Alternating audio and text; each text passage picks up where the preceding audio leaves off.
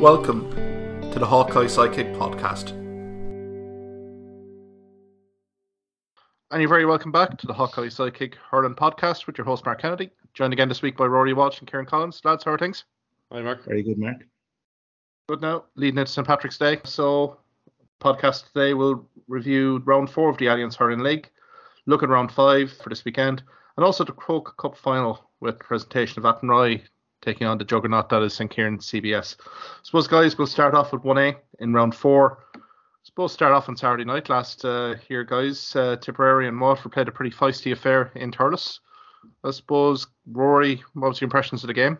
Yeah, well, first of all, it was it was the game of the league up until the the sending off. There was a real bite to it. Um, no love lost there, as we could see, and we thought as much with the managers involved that uh, Davy Fitz wouldn't want to lose his predecessor in a game of that and maybe set down a marker for the championship. So yeah, there was a real edge to it, which is what we all want to see and what had been missing throughout the league. And um, you know, it, it was quality game uh, as a result, and it was on a knife edge until that moment where um, Tip got that goal and and JB Byrne was sent off within 10 seconds of of, of the ball hitting the back of the net. So um, no, we didn't see the incident. Davy Fitz in the interview afterwards said, "Oh, it was a straight red card." So you know, if Davy is saying that, uh, it must have been straight red. But uh, look, it did it did turn the game because uh, you would have thought at the time the way the game had been going, Waterford had had setbacks earlier in the game. They conceded goals and responded well. That um, if they hadn't gone down to 14 at that minute and they got the next point or two, we could have been in for you know the rip roaring finish. The game was promising all along. As a result, Tip pulled away in the end. Um, just there was a real uh, intensity about Tip that was lacking last year. I don't know if he noticed that there was especially um, swar- the the whole swarming tackle which had been lacking from them, and they did it to very good effect defensively a few times. Um, Noel McGrath, for example, as well, a player we wouldn't normally associate with, you know, the the, the Grafton part of the game and all that. He made some serious uh, uh, tackles and turnovers for Tip and led the line that way. I suppose when when younger players are seen, uh, like Bonner, who, who who has done it all his career, but then seen the likes of of um, Noel putting in a shift like that. It really, you know, it does inspire the newer lads coming in.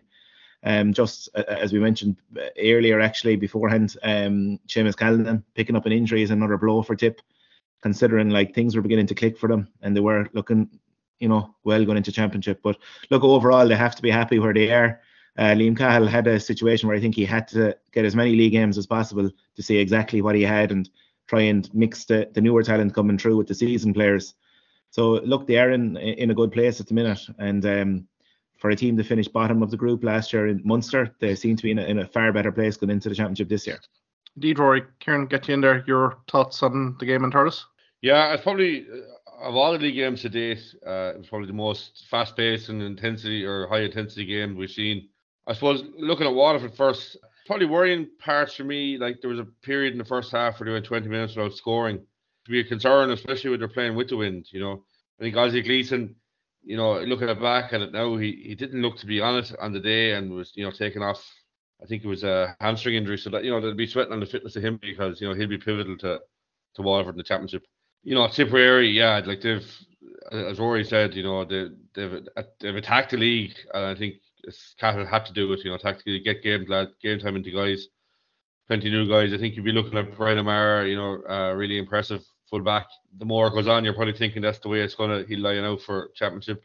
Great, great day for Jake Morris. You know, three goals. Uh, we, have kind of questioned his consistency before, so you know, hopefully he can, he can keep building on that. You know, Gearóid O'Connor again, another great nine points. You know, eight from frees. You know, really, really big find for them. I think this year. I think as well, like Tipperary, it's they're playing a high possession game, and I think one area they have really targeted is puckouts, and uh, like they won 32 of their own 38 puckouts, so like 84% puckouts retained, which is uh, I think it's a huge number, and you know I think that's the way the game has gone. You you know you retain your puckout, you know retain possession and and work from there. I think you compare it to Waterford's where they only won 16 out of 33, which is like 48%. So you know another number that might worry you know Davy going going into the championship. I think for Tipperary another thing you can point out, like the it was a you know kind of a there was no love lost between the two teams, and and, and Tipperary could see the 16 frees to Waterford's nine, and you know you had a little bit more intensity, and once championship rolls around, and you know 16 frees, you're kind of thinking some of them could turn potentially into yellows or reds, you know, depending on the on the situation. So I think it's something to be looking at. But yeah, I think from Tipperary point of view, four from four, I can't have any complaints into a league semi final. You know, obviously they have their injury concerns, but you know, I think they've been, they've been impressive to date. I think from Waterford perspective, the injury that they picked up, particularly Conor Prunty at full back and Austin Gleeson in midfield, their two hamstring injuries. Could be a bit of a anxious wait for those two players to see if they can be right for the Munster Tournament Championship. But I think from Waterford perspective, just how Tip carved out goal scoring opportunities against them. I counted at least seven goal scoring opportunities, four being scored, obviously, three being missed. But I suppose for Davy Fitz, who loves his sweeper system, I think maybe more evidence that he may have to maybe deploy that here, uh, Ruairi come championship. Yeah, and, and second half he definitely set de Búrca a lot deeper. Started the second half, uh, but what was worrying for me, for for Waterford point of view, was actually you're on about the, like okay they gave up goal chances, but at the other end the forwards were like misfiring. They're relying on midfield for a lot of scores. Jamie Barron chipped in, I think, with with two or three from play. Uh, Lyons, Callum Lyons definitely got four points from play. Four, like yeah. that's coming from your midfield area. There's the forwards inside, like Shane Bennett seemed to when he's in possession just running down blind alleys with it, not quite knowing what his end product would be. Or and Waterford a few times did that. There was actually a couple of times where there was points on and they just ran the ball straight into traffic.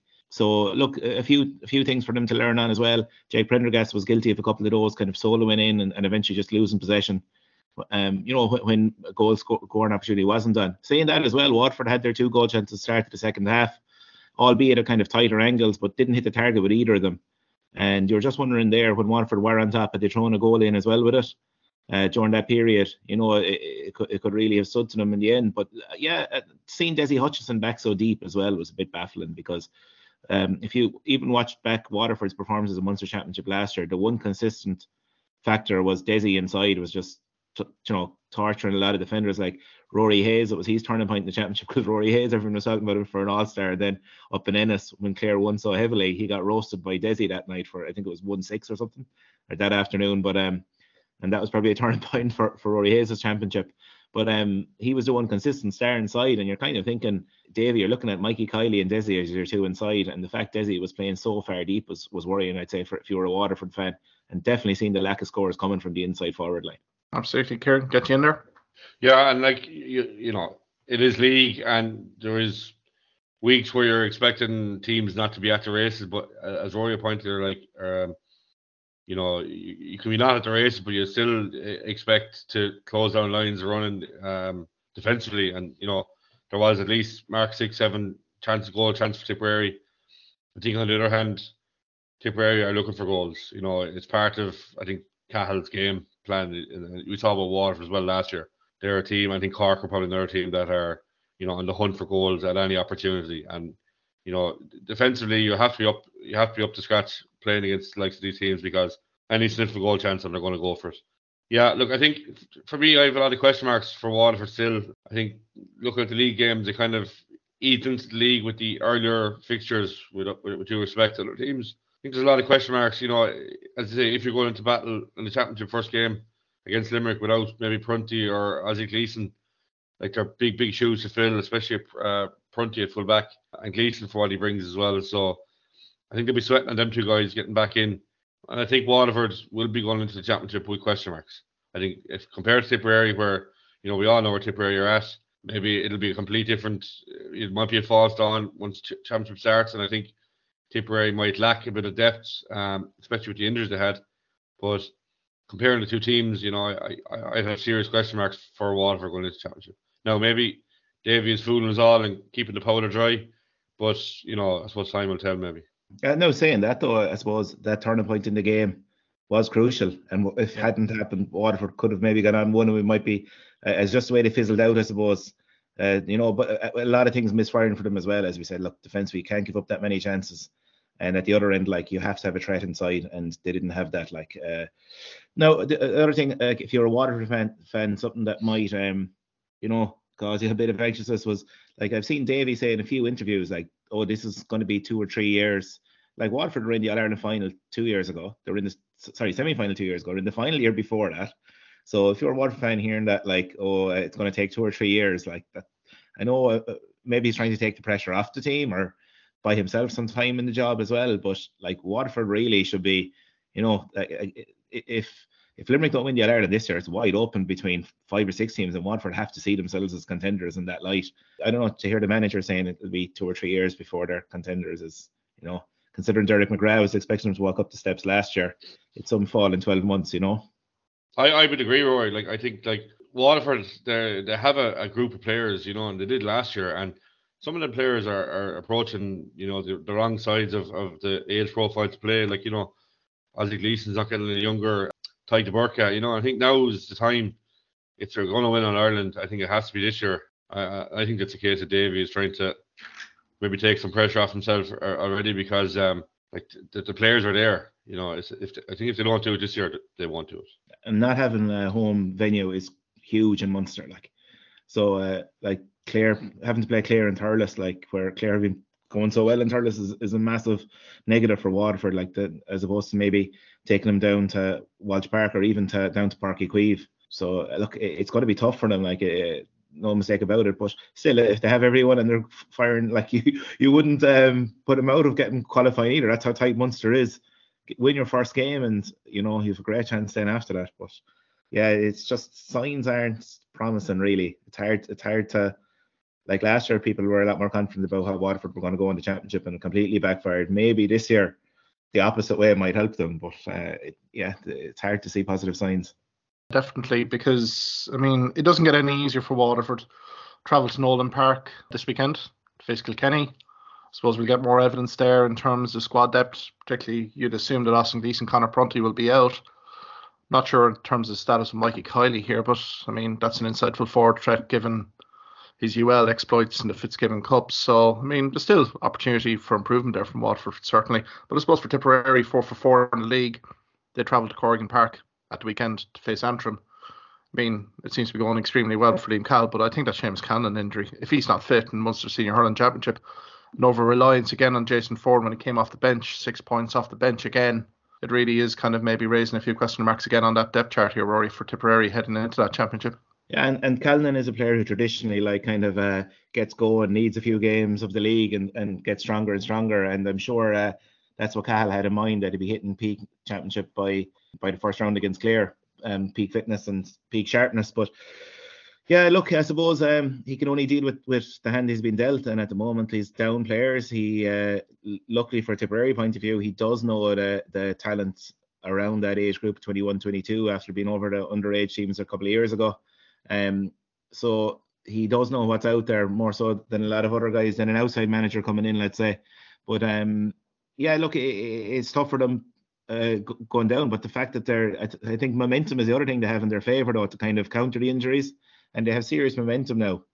And um, even going up to Antrim, being able to, he can have a look at a few players now because they're true either way. So he can go up there and it just gives him, you know, another positive going into to counter some of the injuries. But I agree with you, like Callanan is going to be a big loss for them. Like a fit Callanan inside in full forward Munster Championship is a threat to any team. Just that split second, uh, and he can have the ball stuck in the net. You know, uh, mind wanders for a second and it's in there as Clare found out up in a few years ago. So like that's the threat he has, um, serious goal threat, and it's just it is another big blow.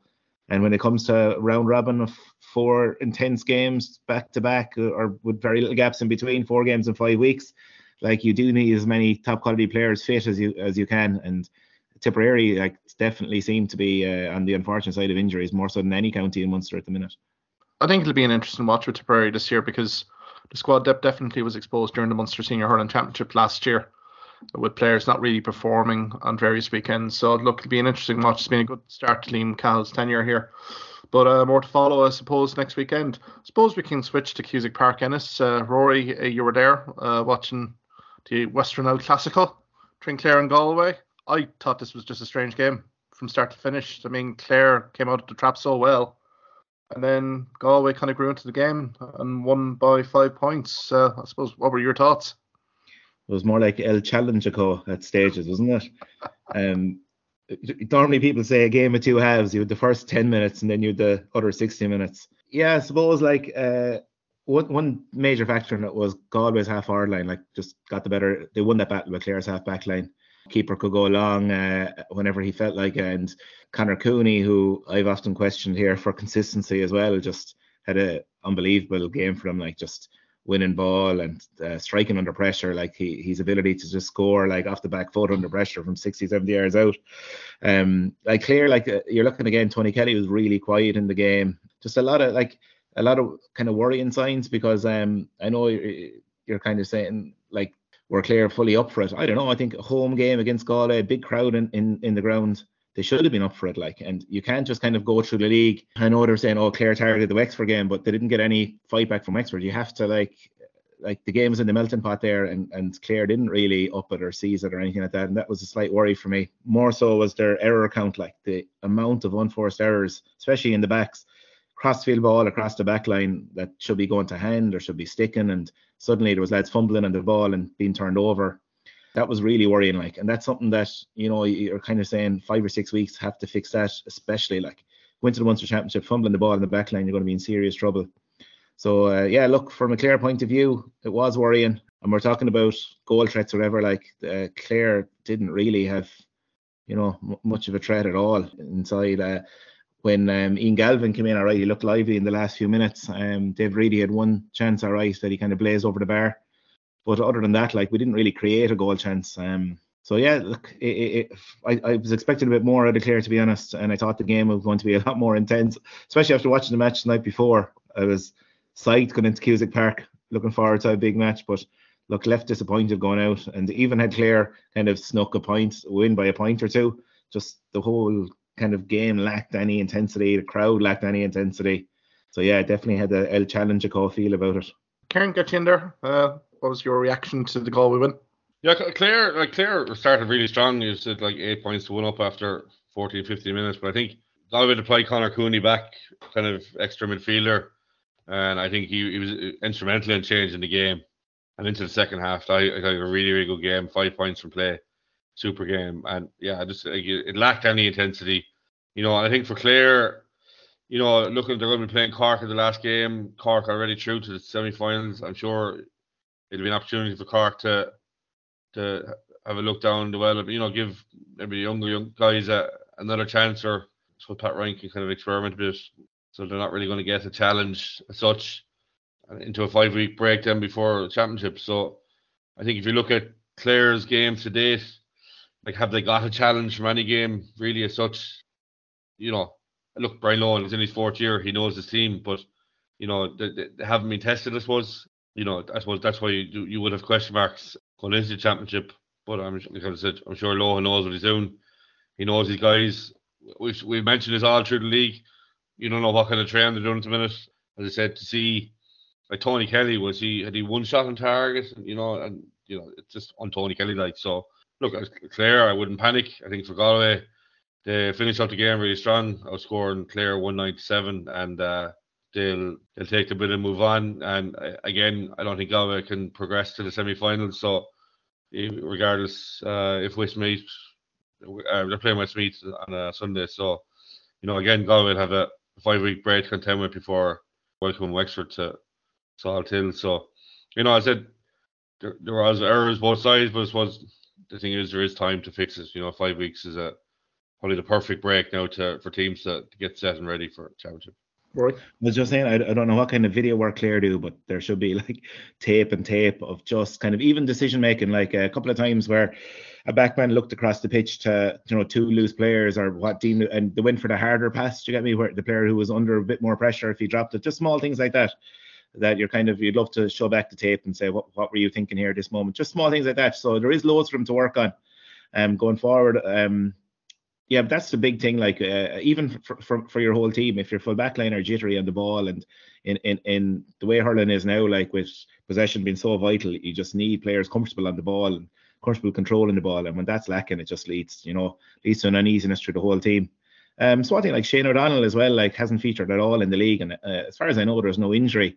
Last year, um, he was kind of rested for most of the league, and, and it worked well, and that he he had a brilliant championship. So I wonder is Lohan kind of thinking the same same scenario, or is it work? I don't know what what the situation is. But again, I'd prefer him to get a game or two. I, I don't know. Uh, just to, just for the forwards to even knit together for for for a game. Maybe he'll feature against Cork, but as Kieran said, Cork are under no pressure to deliver a performance now.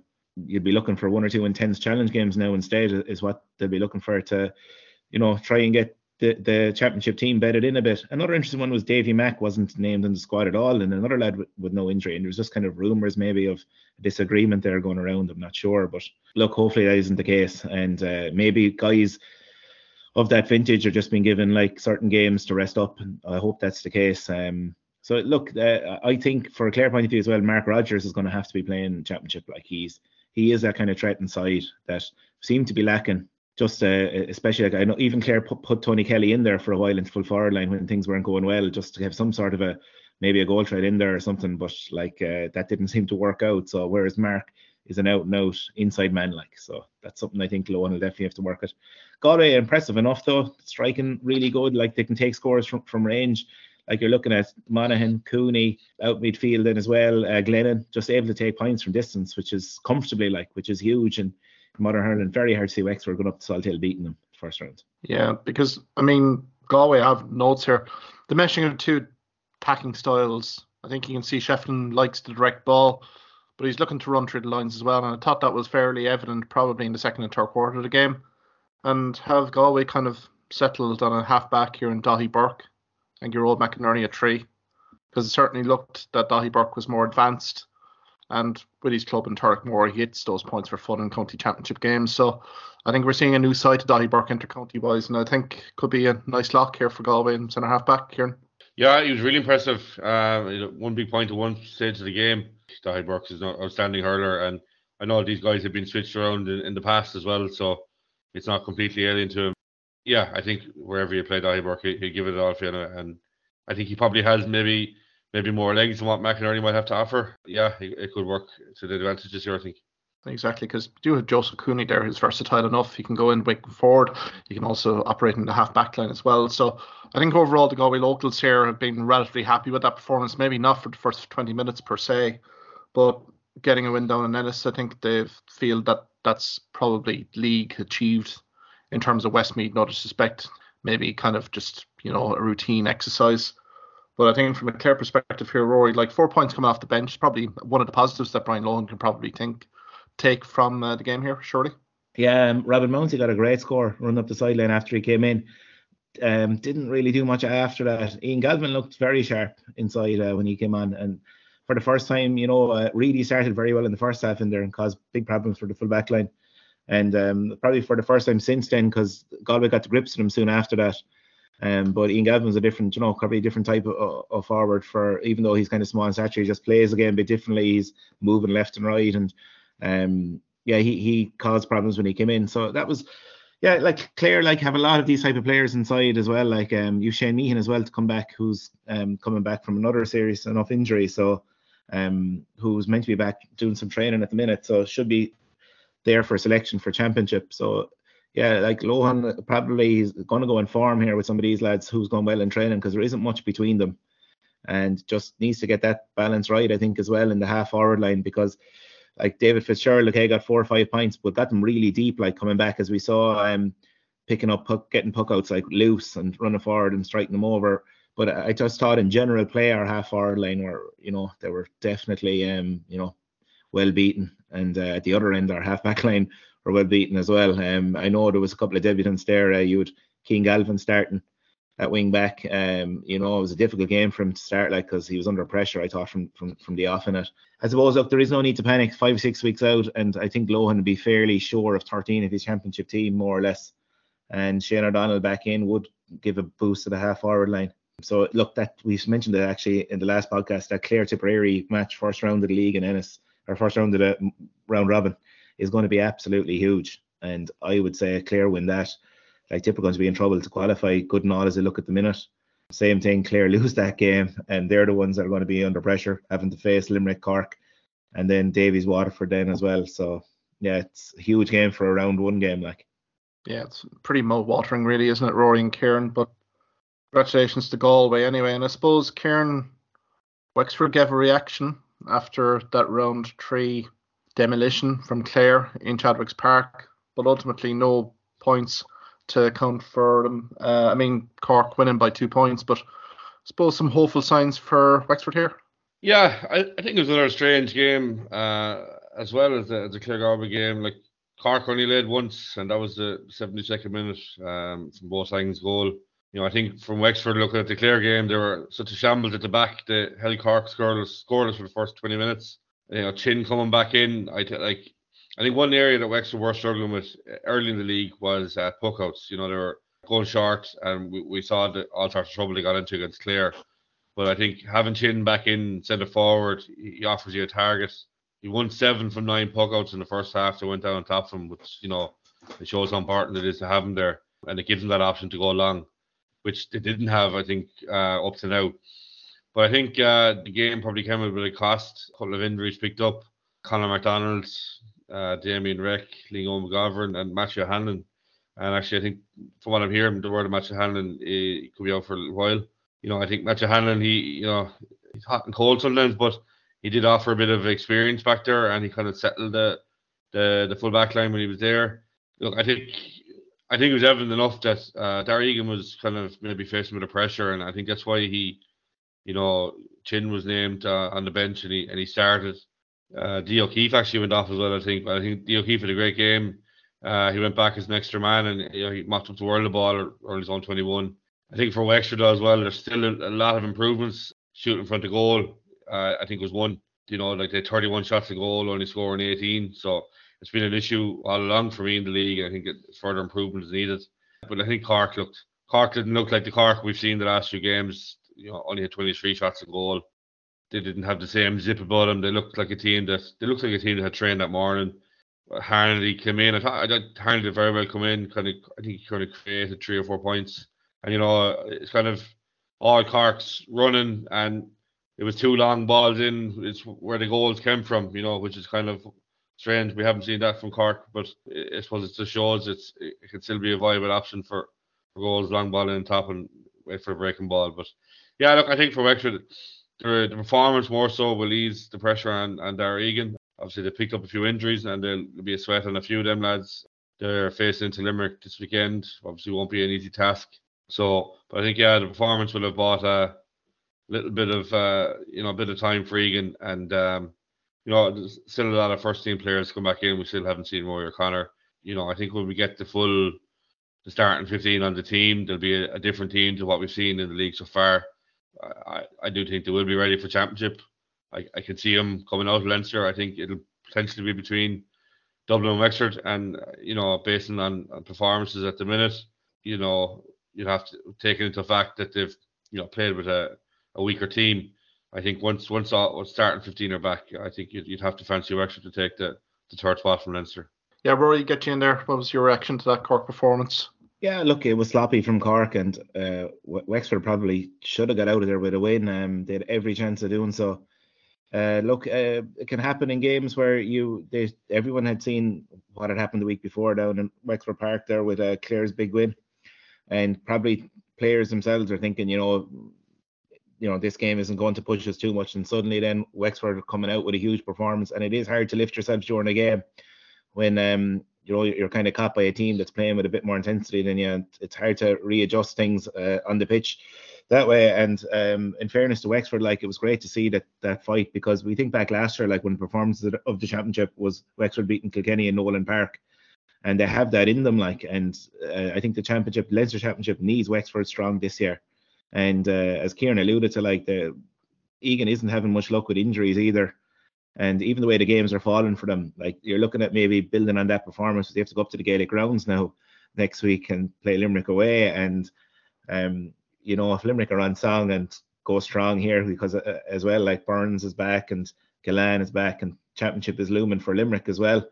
And um, you know, it, it, depends what way Limerick approach it with a league semi final and the horizon as well. But if Limerick goes strong and Wexford are down those players, they could get another, um, you know, another big beating like the one from two weeks ago. And that would be a pity after the promise they've showed in Uí Chaoimh. So, yeah, look, you're just hoping that Wexford can build on this now and put up a real competitive performance against Limerick. Because um, you know it, they, they need to kind of put put that big defeat from two weeks ago behind them and and start um putting you know a couple of big performances together think uh, from let's say a Cork perspective, I think resiliency was used once or twice by a few of the coaches after the game, and I mean they were down six points in the first half and also in the second half, and I mean I suppose the newcomer uh, Power at full forward, he did score one one. He won two frees as well that were put over as well, so maybe a positive. Bozang as well. and O'Connor came off the bench to score 1 1. So I think from a Cork perspective, didn't never gave up on the game and uh, got their rewards at the end. But I suppose Wexford here, uh, Kieran, you mentioned about the attacking potency here, but I thought right at the end, particularly with Jack O'Connor's chance and then Lee Chin then sending the 65 wide, I thought that was a significant turning point in the game, really, you know, for momentum changing, you know, those two kind of moments here, kind of a four point swing there. Yeah, and I think, you know, and this isn't the first year this issue is there arose I think Chin has worked very hard to where he's to where he is now uh, at free taking and hitting dead balls. I don't think by any means he's a natural free taker. You know, he, he he's worked to get to where he is, but like you don't have the same. Um, you know, if you see Gillane send over a ball or you know Patrick Horgan or TJ Reid, you know you're you're nearly putting on the scoreboard already um, and standing over. You just don't have that same confidence in Chin. I think look some days when he, when he's on, he's on, but he has the days where you know maybe the the simple free is missed, and as you say, it could be a case of a swing of momentum, or you know even that one extra point can be you know go in your favor so much. But I think it's one thing it's lacking, and I think it's one thing that Wexford may be lacking is just a, a real consistent, a natural free taker. Ross Banville is, is highly rated as a free taker you know, he's got a, a, few games this year. I don't know where he'll stand in plans for championship, but I suppose it's an issue that's been ongoing for, for Wexford for a couple of years now. Yeah, but again, maybe some optimism for Wexford, but I suppose at what cost in terms of the injuries you've outlined there, Kieran. But being Cork 4 for 4 into the semi final, can travel to Clare, probably looking to rotate the squad a little bit ahead of that semi final in the league. So, look, another close game, maybe unexpected to some, but uh, it's good to see Wexford on the way back suppose if we want to kind of close out 1A, uh, Limerick travelled to Cusack Park in Mullingar. Big Limerick contingent went to the game and pretty routine win here, Kieran, uh, for Limerick. 127 to 115, and a few of the prospects impressed along the way. Suppose Limerick started well against the wind. You know, four points to one up when when Boylan, or Boylan found the net, 12 minutes, and uh, could have been a second goal soon after as well. Uh, Jamie Flanagan could have scored. But uh, yeah, I think it was a spirited enough Westmeath performance too, without Killian Doyle, who is their their their, their talisman as such. And I think they had probably a lot of waste chances, especially in the first half. But Jack Gillen was unsuccessful on a few occasions, only scoring one, and you know, one fourteen to five points. You know, Westmeath were they, they battled hard, but you know, I think for Limerick, and, and it's no disrespect to Westmeath and any teams that have played them this year.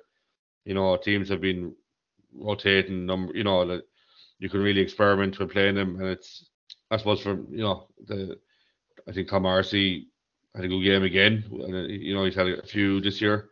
Donegal Daly as well, five points from play, you know, great performance.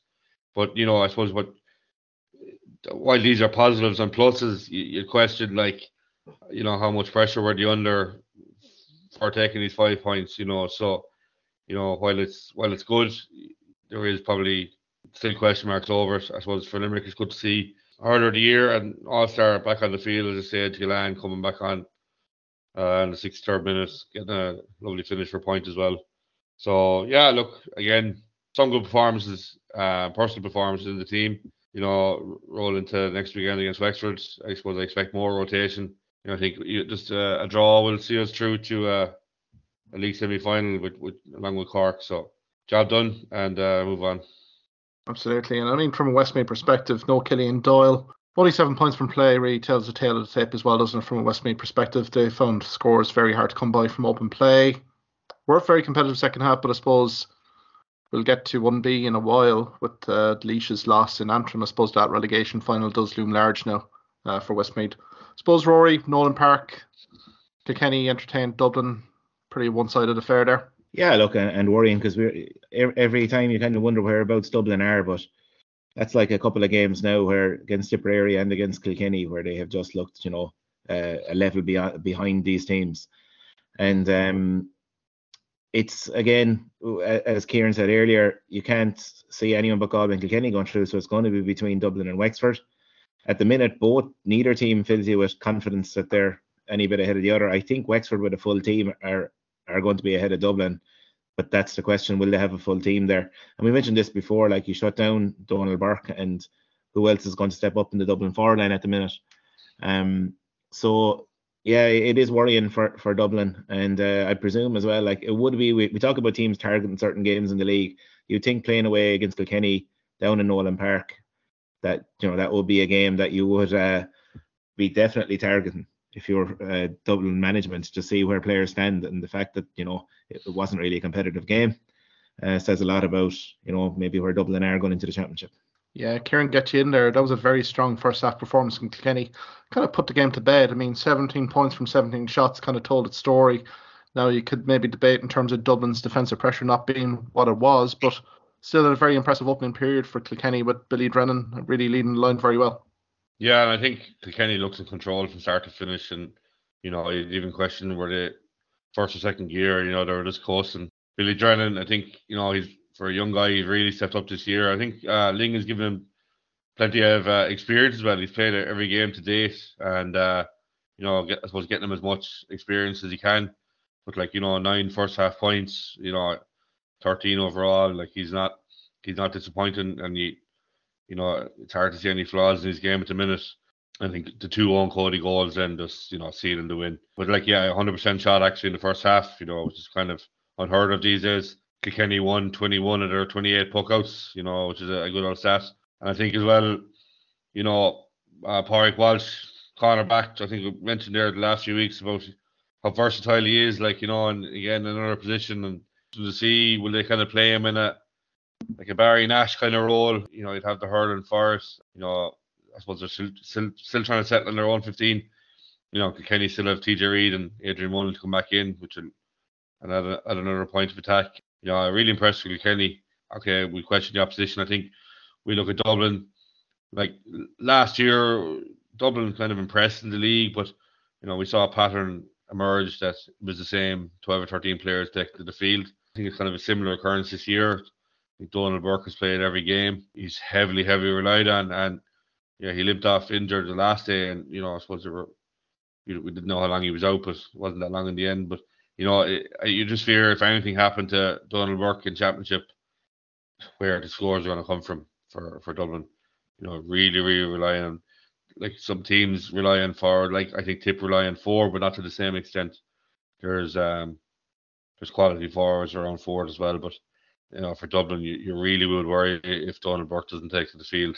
You know, I think for for Kilkenny, they'll um they'll march on, and I think they'll really ch- fancy their chance against Waterford, which is kind of a nearly a shootout semi-final spot. And you know, Kilkenny always regarded the the league highly, highly, and you know, they I, I am sure they'll have uh, full intentions of trying to make that league semi-final spot as well. I think Derek Lyng was emphasising that post game, just in terms of the league and traditional values that Kilkenny hold on the league. So they'll be going all out for that victory against uh, Waterford on Sunday. I thought two other aspects on that Kilkenny performance. I thought the attacking style, I thought they varied it quite well again, the direct ball was used at various times to good effect, but also running it from deep here um, as well. And they didn't seem to miss a beat, particularly when Owen Murphy went off with that head injury. Paddy Deegan as well at centre half forward. That's maybe kind of a an interesting kind of positional switch here. Maybe Kilkenny will adapt in the championship as well here, Rory. And I mean, Pádraig Walsh last year certainly uh, was deployed in the 40 uh, for Kilkenny's. Uh, but I suppose DC Paddy Deegan kind of slotting in there in that wing forward position come championship. Yeah, well, Paddy Deegan does play in half Ireland for the club, um, so you know he has experience there, and it was probably worth looking at as well from a Kilkenny point of view. If you were going to drop Pádraig Walsh back into the back line, you know, um, just getting a, a guy with a bit of experience in there, because there are young lads coming through. Billy Drennan again, 13 points, five from play. And look, I suppose if you take out Billy Drennan's scores, like they were still getting scores from like Eoin Cody two two, Deegan three points himself, uh, Donnelly a point and Billy Ryan two points. Whereas take out Donal Burke scores, he had four from play along with his frees, and you were only you had five points from the whole rest of the Dublin forward line, and that is like that is the huge worry for them.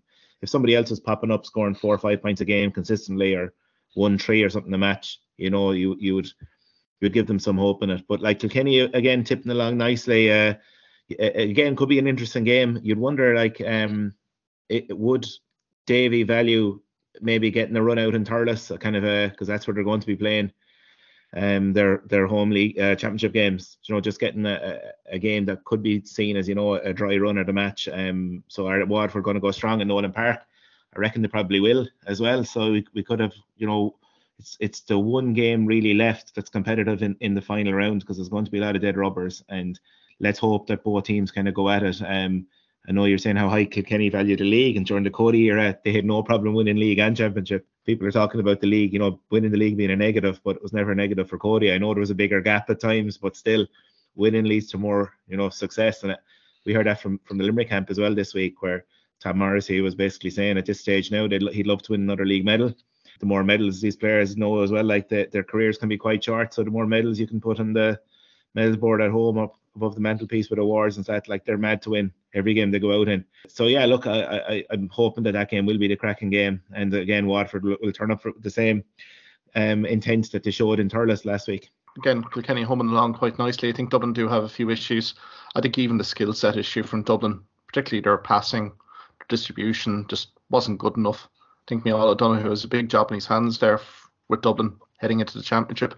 And I think I as well, Mark, just one yeah. point in Dublin as well there. Um, Tension Lisbon, I suppose it, it kind of shows maybe how much pressure they're on against Kilkenny, but it, it looked hard as a one red card in the game. You know, I yeah. suppose it highlights the pressure they're under. But also, uh, Ronan Hayes was a uh, showed a lot of promise last year. Uh, word, I think he's injured, but you know, he I think if he can come back into that team, he he would uh, you know add another dimension for Dublin along with Burke. Uh, I think you know we really need to, to get him in there as well because um, as you said, if, if Burke doesn't take the field, you, you know you'd, you'd really really worry for Dublin. Yeah, you certainly would. Like I know there was cameos there from Crummey, particularly into the goal. Constantine chipped in with a few points, but again it was very sporadic during the game. So yeah, Ronan Hayes probably you know probably close to fitness, I would say, within the Dublin camp. So, but I think there's plenty of scope for improvement here for Dublin. I know they have Laois in the last game. They'd probably need a morale boost and win here in Parnell Park to finish off the league, then prepare into the Leinster Hurling Championship. I suppose the most critical game of the whole 1A 1B was in Corrigan Park in Belfast. Antrim securing their Division 1 status with a 318 to 118 win. Massive result for Antrim Hurling. Another year in the top flight. Yeah, and that's one thing we'd questioned Antrim in the past. They had often showed these really strong performances against the the stronger counties, uh, to put it that way. They're the teams that would be, you know, vying for Liam MacCarthy honours, and they have been very competitive against them, only to get turned over then by a Laois or a Westmeath or somebody. So it was good that they actually followed through this year and won the game that they really had to win, you know, to, to get themselves safe in the division after being competitive in earlier games. So that's a positive sign for Antrim. Um, and look, by all accounts, they made tougher work of the game. Like the the they should have been further ahead at times and kind of left Laois in there. So they still needed a strong finish to kind of see off the game, which they did. Again, Le- Laois have to be credited as well. Got up to Corrigan Park after the beatings they had shipped so far in the championship to put up a really strong performance and run Antrim down to the last few minutes of the game. Look, I suppose that's probably a plus for Laois going in in a couple of weeks' time against um, Westmeath. That Laois have had a kind of closer tougher game against a team, you know, closer to their level, whereas Westmeath haven't been afforded that opportunity at their side yet. Look, again, that'll be a, a crucial game coming up, but uh, this was Antrim's big match, and they look they, they got the win that they needed to. Yeah, it just does give them a bit of a boost going into into championship as well now, um, and with one match to play, like at home to Tip, they have a free shot at Tipperary now as well. A Tip team that are already through, and it'll be another huge boost for Antrim. Can they, you know, get another win and two wins on the board even for the league? Absolutely. Kieran. I suppose from a Laois perspective, probably plenty of positives in that first half. They put Antrim under the pump here, and I think that Neil McManus goal just before half time was really a turning point in the game. Laois doing all the hurling only were up heading into the sheds two points up. And I mean Antrim really got buoyed by that. But again, there was pretty plenty of resiliency here from Laois on the day. Yeah, and I think the only stat that went against them uh, was the scoreboard. I think they were in full control in the first half, played with, with, with a strong breeze. Now, I suppose we have to note, and I think they, you know, Roland was putting ball deep into the into the Antrim half, and I think there were six and seven at times, and had Antrim in all sorts of ball. But I think when, you know, started the second half, Antrim up the ante, and I think you know when the sisters they went to business, and I think when Gunning slotted his goal on the 52nd minute, I think that's when Antrim took control. But I suppose look, you have to commend Laois. They battled till the end, and Antrim held on with a few late scores just to uh, to see it out. But uh, I know Laois had a right card the dying moments as well. But you know, I think from you know from the from the league so far, I, think Antrim were the better team. They put in better performances. You know, especially against Dublin, Kilkenny. Obviously, no wins today, but I suppose if you look at performance, they were they were up there, and they're making you know it's a hard place to go and win now. You know, we we know like Clare and they pride themselves on on on uh, on uh, Ennis being a fortress and a hard place to go and win. I think you know Antrim could say the same. You know, it's a hard place to go and get a result. I think it's deserved. You know, as Rory mentioned in years gone by, they they take a big scalp and, and lose the game. They should win, but you know, Derek Gleeson is, is making progress, and uh, I think for Antrim, I think they deserve it this year. Yeah, I think so. On the balance of the league so far, I think probably the right result. I think in terms of Antrim, their development under Derek Gleeson as well. Bill Maher is only one year into his term with Laois, so you hope that Laois can kind of bounce back from this. And they've shown positive signs. But I suppose Cathal Gunning, 110 from Antrim. There was cameos from Neil McManus, Maskey. I thought Burke as well in cornerback for Antrim led by example, particularly in that third quarter when the game was in the melting pot. And also Neil and Keelan Molloy chipped in with two points as well from play. So congratulations Antrim. I suppose Laois have Westmeath really kind of focused now on the relegation final. That'll be a huge game in a few weeks. I suppose, guys, can we turn our attention to 2A? And I suppose the results here, Offaly had seven points to spare over Carlow, but probably doesn't tell the tale of the tape on that performance. Kildare, probably the most improved hurling team development wise in the last two, three years. Probably pulling off probably the keynote victory here, five point win over Kerry. And then we had a draw between Derry and Down. But I suppose starting with um, Offaly and Carlow here, Rory. Offaly winning by seven points, but really doesn't tell the tale of the tape due to maybe inaccuracies from Carlow, both with place balls, but also their discipline as well, letting them down. Yeah, had a couple of red cards for Carlow in a game. You know, it, it, when you're away from home, like that's not something that you can afford to as well. And uh, no, by all accounts, free taking became an issue for them. Marty Kavanagh, who's usually very sound and frees, had an off day with them, and uh, like they still ended up in a situation where they were a goal down only coming in um, uh, into the second half and just kind of fell away then. Like when you're 13 against, you know, away from home, it's going to be tough. But uh, look, we started started Carlow started the league with a heavy defeat against uh, Kildare, wasn't it at home? Yeah. And like they have, look, they've definitely improved. They went down to Kerry, could have won the game below. So um, they've, you know, they have improved um over the league, and are probably, you know, maybe on the up going into Joe McDonagh, but it's at the same time it does look like they have slipped in the pecking order. Um, Offaly, Kerry, uh, also Kildare now as well, gone ahead of them. So um, you know, the, at the same time, probably wouldn't be beyond them putting up a couple of shocks in the Joe McDonagh Championship. Like they're not that far off it. Um, but look again, the, I think the story here now is Kildare again at the weekend. Uh, another win for them. It's going to be a showdown with Offaly. Um, Offaly did what they had to do. I suppose we can't fault them. Uh, uh, they, it wasn't their fault that Carlow went down to 13. So they got the job done, got the win under their belts, and um, even if their performance wasn't what they'd be expecting, but it does set them up now with what should be, you know, a grandstand game to see who qualifies automatically for a semi-final or for the final, isn't it? Winner goes through to the final now out of this game. So it's exactly. effectively effectively a league semi-final. Exactly. I suppose Kieran gets you in there in terms of even Kildare. That was a pretty keynote fixture, kind of leading into it. An awful lot of media hype in Kildare hurling circles on that Kerry visit, and uh, Julie performed ex- extremely well. Scored the last seven points of the first half to go 14-6 up, and then two super goals from Brian Byrne and Gerry Keegan as well, really sealing this game well before uh, full time. James Burke with 12 points. Again, Kildare, the progression in the hurling grades this in the last few years has been phenomenal. And I imagine they'll go to Tullamore with full confidence given that performance from Offaly last weekend. Yeah, they're a team on a high. I suppose look, you have to give some credit to, to Kerry, like they're went into half time eight points down and they did bring it back to four. But I think that Brian Byrne goal really rocked them and uh, that was soon followed by the Jerry Keegan goal. And you know, I think Kerry or Kildare eased the victory at that stage. But like Kildare, like they're a team playing with with confidence. They're now 14 games unbeaten in all competitions, you know, which is a, a very impressive stat. And I think they'll they'll you know look at the Offaly game against Carlow. They'll they'll really fancy themselves uh, against Offaly, even though it's on in in um, Tullamore. I think Offaly probably were lucky. I think even add to uh, Carlow's woes. I think to the first half goal chance as well. You know, so add that to the to the miss wide or to the wides from from Freeze and, and the two reds, and you know I think it could have been a, a different game.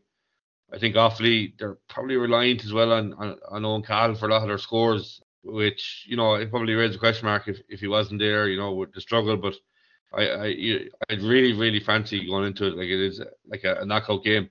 I I would fancy Kildare. I suppose you know it's 14 games unbeaten. Um, they're not going to to end that set um, anytime soon, and um, I think they've been the farm team you know, of the of the the boot the bunch this year so far. You know, they're a big physical team, young team, and uh, you know I think fair play to Herity. He's uh, he's really brought them on to another level in the la- in the last couple of months, especially. But in the last few years, they've been they've been building, you know, building slowly there, and uh, I suppose they're starting to see the reap the rewards of it now. But I think Carlow, like Carlow, would be kind of gutted because you know they're sitting on two points, but you know a win over Offaly, they would been on four points.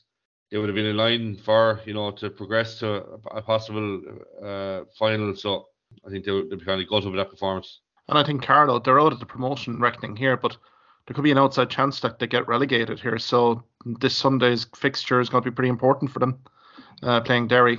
Uh, so which Derry is showing a bit of good upturn in form, particularly against Down. There was a seemed to be a controversial last minute free for Down as well to secure a, a draw there in that match against Derry. So no give me's for Carlow. And this disciplinary issue for Carlow reared its head again last weekend. I suppose going back to Offaly as well, Eoghan Cahill and also Mitchell's contributing 15 points of 119 are really that'll give an awful lot of optimism here for Kildare heading to Tullamore, given that stat alone. So I think that'll be interesting. I suppose, guys, can we get a few predictions for me? 1A, 1B, and uh, 2A. I suppose 1A, um, Limerick, Wexford, Clare, Cork, and Galway, Westmeath. I suppose, how do you fancy those teams going? Uh, Rory, start with you. Yeah, I go Limerick there at home. Uh, as Kieran said, like Wexford coming up with injuries after throwing everything into the Cork game and not getting the result they wanted. It's going to be hard to pick themselves up. Limerick are in no pressure situation with players now playing for places, and there will be a, bit, of rotation from Kiely's point of view, and that's the dangerous thing in a way because the guys coming in have to impress. To you know, even even trying some of these guys are just trying to make a championship 24, and this is their chance, or 26, I should say.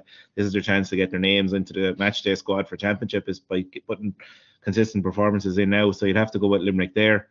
Uh, Clare against Cork, I presume uh, Cork are already through. Uh, Clare are out, but you'd imagine just home advantage, and maybe after the disappointments of last week, uh, some of the Clare lads will have to have a point to prove. Like no more so than, than even some of the bigger names like Tony Kelly himself, um, to go out and put in a, a big performance now, uh, you know, in front of a home crowd. So, um, yeah, we'll be going with Clare in that one. And look, it's hard to see Westmeath. Um, you know, putting getting anything close here. I know last week they'd be happy enough. Like I'm sure they had their own targets against Limerick that they were within that that points total of, of a target. But with Galway coming going on tennis and winning, it's going to be a tough one for Westmeath. Sure, Kieran, get your tips for the weekend in one A.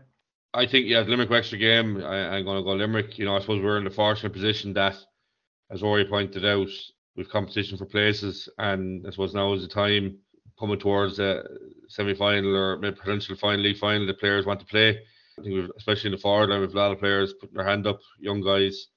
Uh, I think we will see rotation. Uh, I think Wexford, obviously, yeah, there's going to be a lot of lads needing a treatment table. You know, once this game is done dusted for them, they'll have five weeks to Salthill and Galway, and they'll want to get everyone fit and ready. So I, I expect Limerick, you know, they'll, they'll continue and uh, the the form we've had for for the last few games, and I expect Limerick to win that one. A couple of points is fair. Westmeath Galway, yeah, regardless what team Galway put out, you know, I think they're also out. There's no, they can't progress. So, you know, um, we'll see an experimental Galway team there, which will have enough for Westmeath.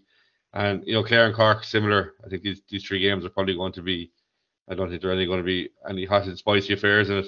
Uh, Cork already through, so they have the, the the luxury of um, of experimenting. And I do agree. I think Clare will, you know, especially at home, they won't, don't, won't want to lose two games at home on the trot. Uh, there will be performances wanted from players and as a team as, as well because uh, you know this is going to be the last game for in, in on, on lights or on camera for five weeks. I'm sure there'll be challenge games, but you know as I said, they're not going to lose again at home. So I, I go Clare against Cork. I suppose one B then, uh, guys. Antrim entertaining Tipperary in Corrigan Park. Dublin versus Leitrim Parnell Park and Waterford playing Kilkenny and Nolan Park. I suppose Rory, uh, your tips for round five and one B. Okay, uh, I suppose you're, you're looking at Tipperary, e- even though they are going to have a chance to experiment that uh, with momentum and everything, they are going to be tough to beat. Look, here's one as well. Like if you remember Antrim now, they've they've won the game. They've had to they've a home game to finish. As I mentioned earlier, they can have a right cut at Tipperary. And this could be like maybe you know usually they take a big scalp. This is potentially that scalp. Um, I, I see it being quite close. Maybe uh, if Tip are to win, it'd be something like just two, three points, uh, or you know, one, two, three points. I, I don't see it being a blowout or anything like that. Another potential shock here could be Laois against Dublin. Uh, last year in the championship, they ran them really close to was it a point in Parnell Park. Um, so Laois are, are right in there. Um, you know, in terms of belief, they've beaten Dublin in the past in championship as well. Um, had their probably strongest performance at the weekend against Antrim, and it'd be good if, for a Laois, point of view, if they could follow it up with a big one in Parnell Park. Dublin probably still have enough, but again, a, a, a lot tighter than you know we might have thought a couple of weeks ago. I think with the way both teams are going at the minute. And then the last game, then um, Kilkenny Waterford probably the tide around, and hopefully this is the one game that will you know excite us over the weekend with the other five being kind of you know not you know nothing to play for in, in those games.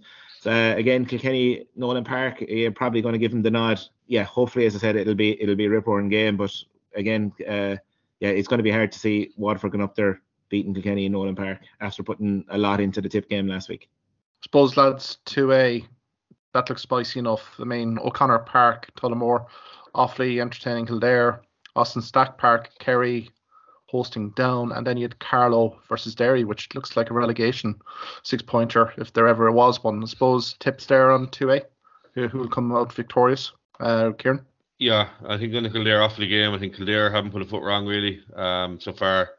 You know, Offaly, as we say, even looking at the previous game against Carlow, you know, I could be pointed out to Carlow possibly had had it in their power to win, but I think um, you know Kildare unbeaten so many games and I think they're they have been the team of 2A for me. So I, I predict Kildare to win in Tullamore. Kerry and down, you know, I think Kerry will be disappointed against, especially at their like game last week against Kildare. And I think a couple of games this year, they're the pressure's on Kerry this year. You know, Steve Molumphy, they they've been close a few times in the last few years, and I expect they will get the job done against Down. And, and same for Carlow, I think they get the job done at home to Derry as well. You know, so uh, Kerry, not not all is lost for Kerry. Obviously, um, to be in a playoff for for uh, final. But yeah, I think uh, yeah, Kildare, Kerry, Carlow.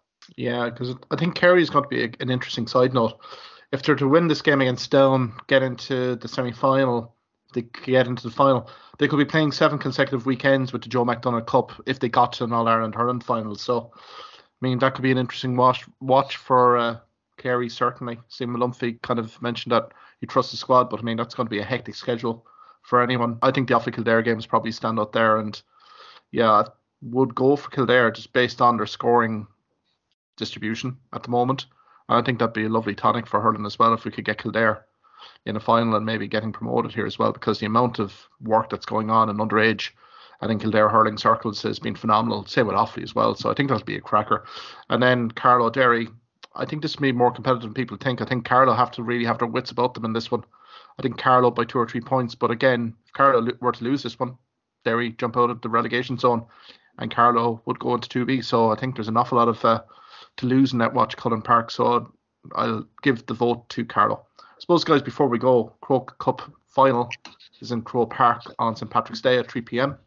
You have the Juggernauts in Kieran's College uh, facing presentation Athenry. I suppose, guys, looking forward to the game. What are the main talking points for you uh, in the final, Rory? Uh, yeah, I think just uh, I think it's since 1994 is, is since uh, Galway College have won the Croke Cup, which was Loughrea back then, Brayfields Loughrea. So it'll be a huge achievement. Um, correct me if I'm wrong there, Mark. Being being a local above, but I, I think yeah, it's it, been a while. Been, yeah, I think you're you're spot on. Have been in a couple of finals themselves just a few years ago, wasn't it? They made a, a couple of finals, but uh, it'll be huge for, for a Galway team to to win. Now Galway are having underage success without winning All Ireland colleges, uh, you know, secondary school level All Ireland. So, um, but still, it, it is a boost if it were to happen. And with Nyland, there, um, you know, they have they have this a, a, serious threat up front. We saw what he could do last year in the minor championship against Tipperary there, especially inside the Gaelic grounds.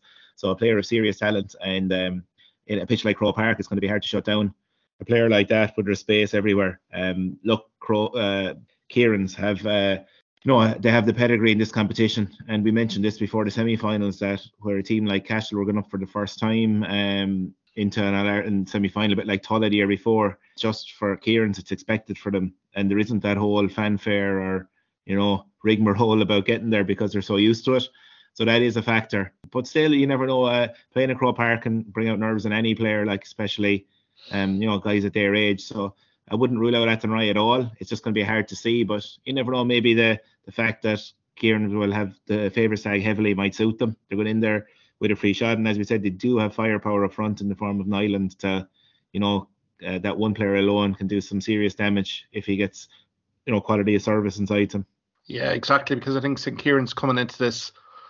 They had a good Leinster Schools campaign. They lost to the Offaly school selection in the final. No disgrace there, uh, given Ronan Screeney's performance in the final was absolutely outstanding. They did rebound very well, beat St. Raphael's College of Loughrea very convincingly in a quarter final, then faced a very strong physical Cashel Community School who did rattle um, a few early scores against St Kieran's, but I think the composure of St Kieran's and their opportunistic goals at vital times during that game saw them through. I suppose likes of Aaron McEvoy, Harry Shine, Niall Shortall, Killian Corcoran, Killian Doyle's already in the Kilkenny senior hurling panel, extended panel. So Donna Murphy as well. So I mean, presentation Athenry know what they're facing here. They all have to produce a massive performance. Aaron Niland, Tiernan, Lynn as well again, they've come through a pretty um, a pretty tough semi final against Thurles CBS. I think it's just a scoring distribution here for Athenry. Kind of does concern me a little bit here, uh, Kieran. Uh, do you see a chance here for Athenry on St Patrick's Day against St Kieran's?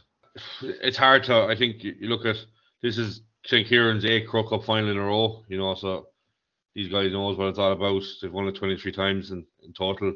They, I think they've had good, very good wins and to Raphael's and and, and Cashel Community School uh, to get them to the final, you know, and, and, and they've been building, uh, you know, as each game went on. I, I don't think it was any disgrace to lose the the Leinster final to the Offaly amalgamation team that, that had the makings of the All Ireland minor team last year. So it, I think it'd be against Athenry. Look, they did beat a very good Thurles team uh, in the semi-finals. But look, you, you can't write off bit of class, and he's a highly rated Aaron Niland, as you mentioned. So but I, I, I, do I do expect that Kieran's will be strong enough on the day. But as you said, finals and and and the nerves and, and the big stage and the big day, who knows what happens? But I think you'd have to say Kieran's will be strong favourites. Yeah, Ruairi, would you go along with that?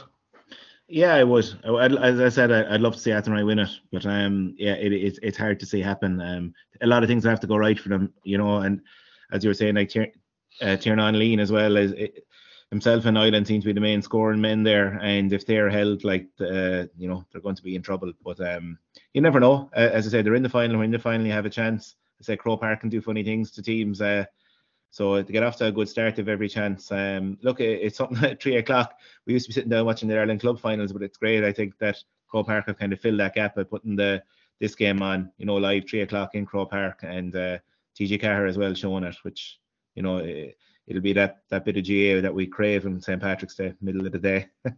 Absolutely, because I think Tiernan Lynn was huge for Athenry down the stretch against Thurles CBS.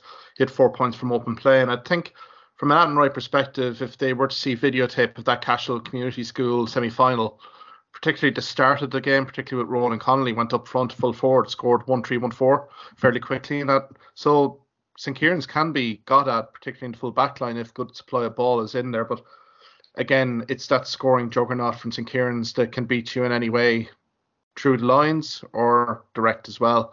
The goal just before halftime in that Cashel Community School game literally killed us as a contest, really. Cashel were in play up mode and no better team than St Kieran's. Just attack on a few points, keep that margin, and then had a powerful finish. So, look, best of luck, Athenry. Let's hope it's a cracker, guys. I mean, last year's final was absolutely exquisite between Ardscoil Rís and St Kieran's, went right down to the final play. So, uh, best of luck to both teams. Guys, it's a lengthy one, uh, but I think we've plenty to cover. Many thanks, Ruairi, Kieran, for your time this evening, contributions, and uh, have a great Paddy's Day. Thanks, Mark. Cheers, Mark. Thank you for listening to this podcast episode. If you liked what you heard in this podcast, why not subscribe to the Hawkeye Sidekick podcast on either Amazon, Spotify, YouTube, or Twitter platforms? You can also follow me at Hawkeye Sidekick on Facebook and Twitter for the latest sporting opinions, articles, and reports.